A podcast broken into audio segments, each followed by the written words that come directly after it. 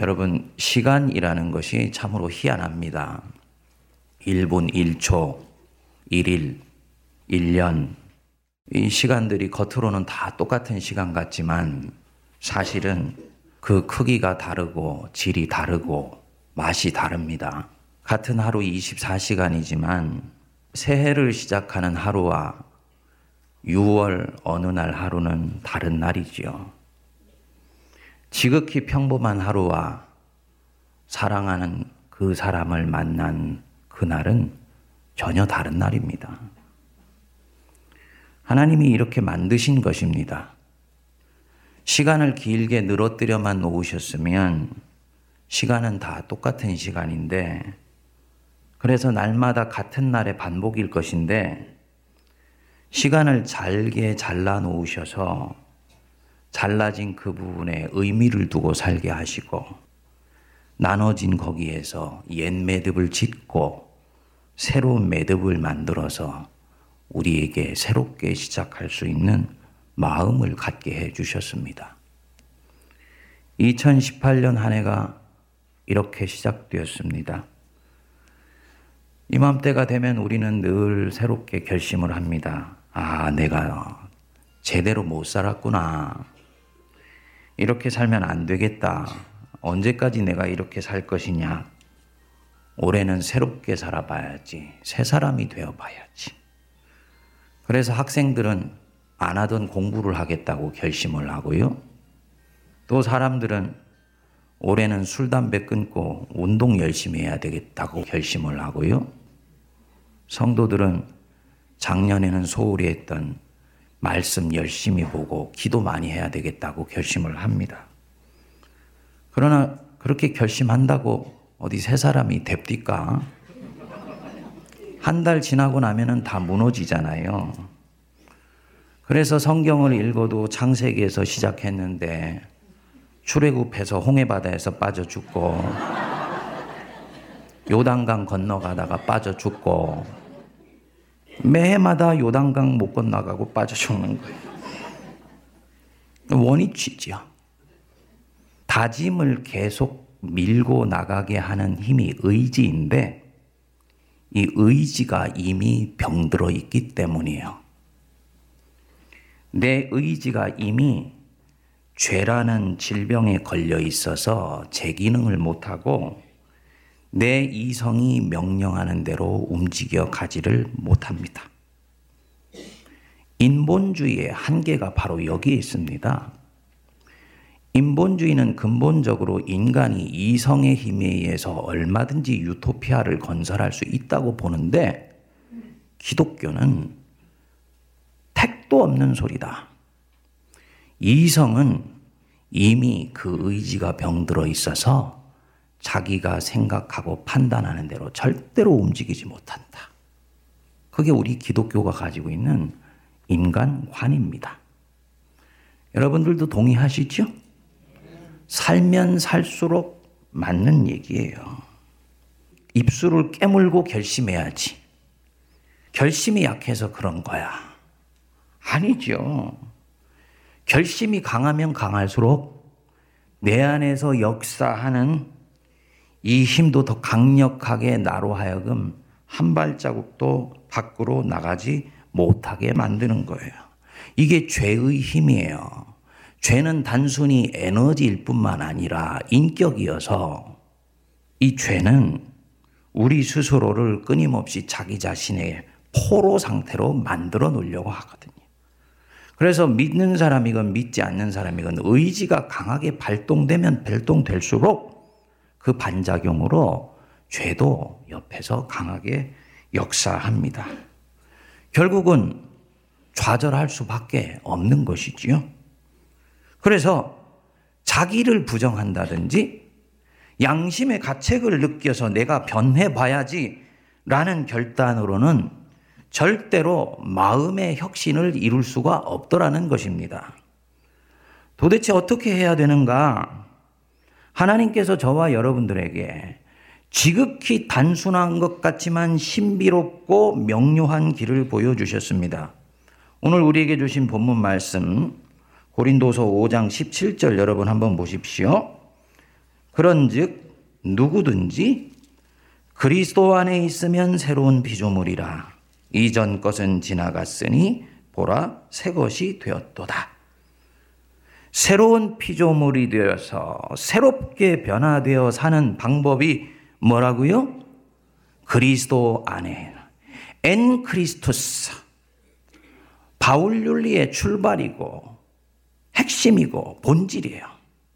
그리스도 안에 있으면 너는 변화된다. 바울이 담에색 도상에서 예수님 만나서 예수 그리스도 안에 자기의 존재를 두게 되니까 자기가 뒤집어지고 바뀌더라는 거예요. 그토록 이루려고 몸부림쳤던 윤리도 율법도 예수 그리스도 안에 있으니까 어느 순간인가 이루고 살고 있더라는 것입니다. 아, 그리스도 안에 있는 것이 모든 도덕과 윤리의 출발이고 종결이며 마스터키구나. 바울이 알았던 것입니다. 엔 크리스토스. 여러분, 2018년 새 시간을 맞으면 낡은 것 저절로 지나가고 새 것이 오는 것이 아니지요. 그리스도 안에 있어야 돼.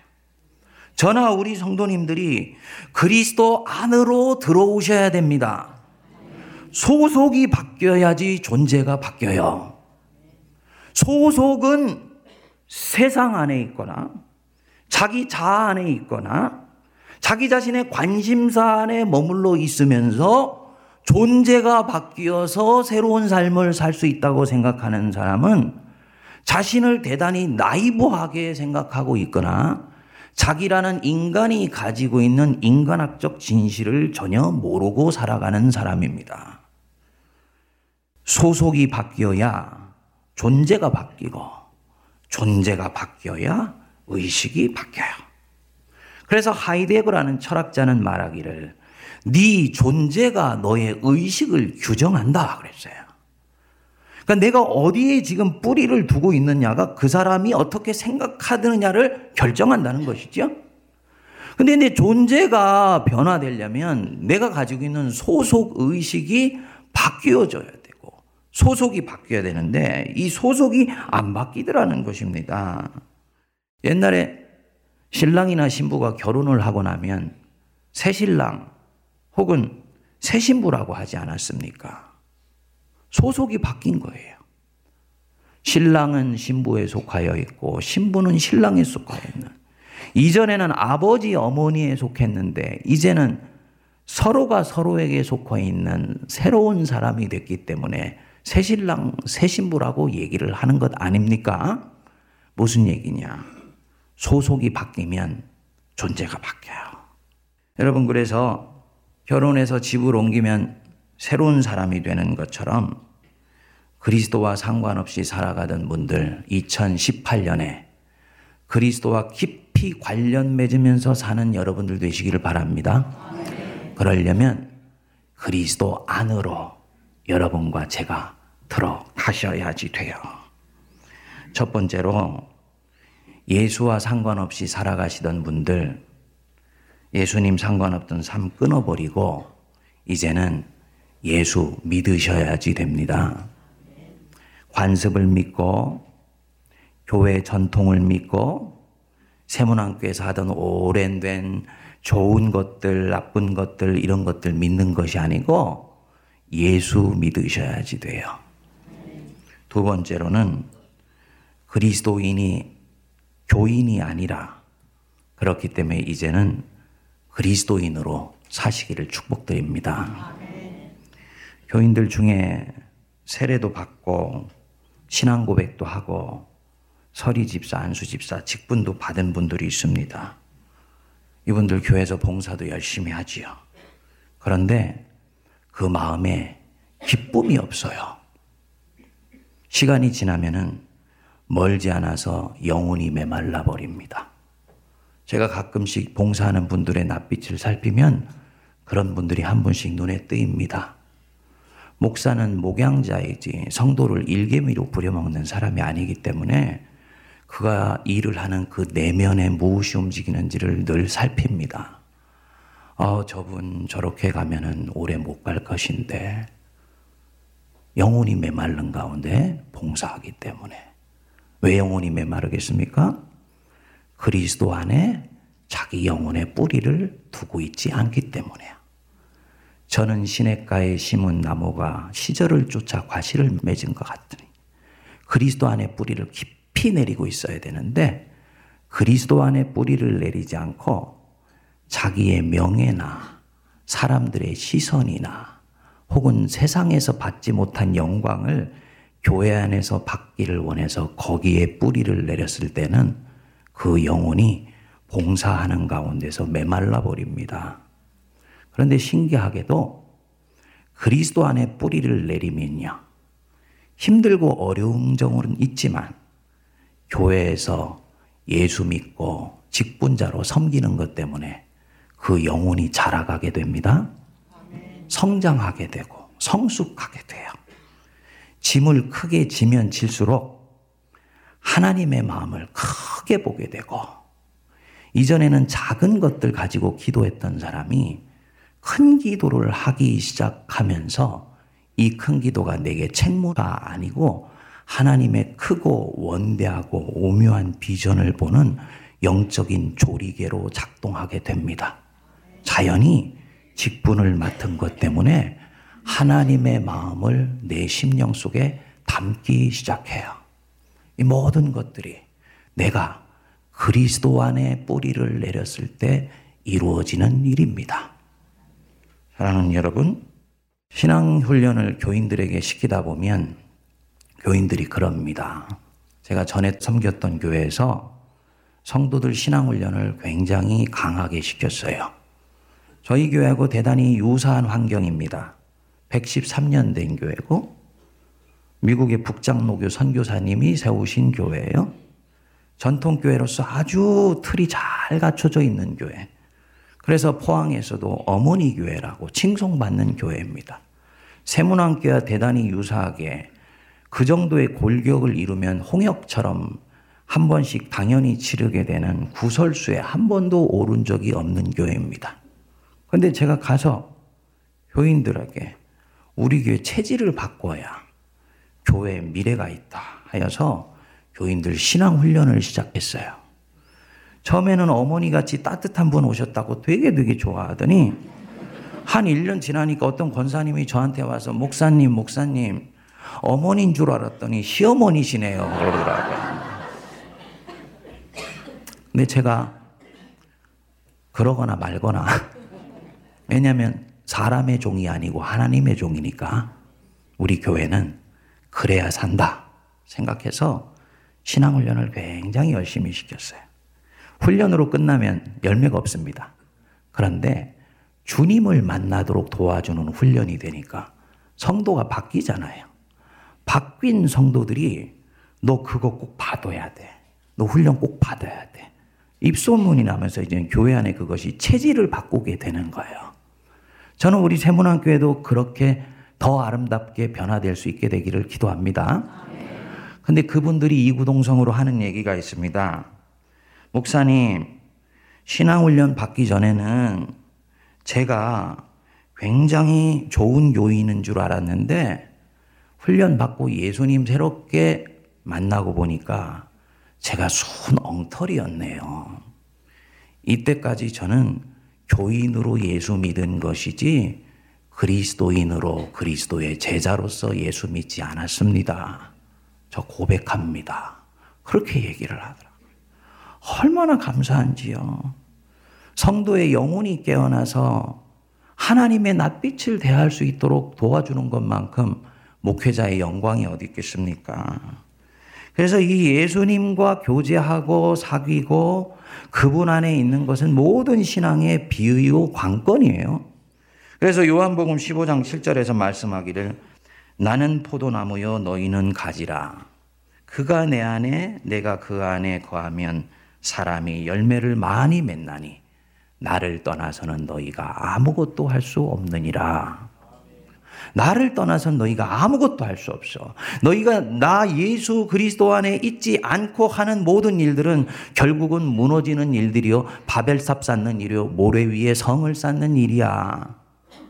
그것이 설사 아무리 좋은 의도로 하는 것일지라도 사회 개혁일지라도 사회의 변화일지라도 그리스도 없이 관련되는 모든 일들은 결국은 시간의 흐름 속에서 무너져 내려버릴 것이다.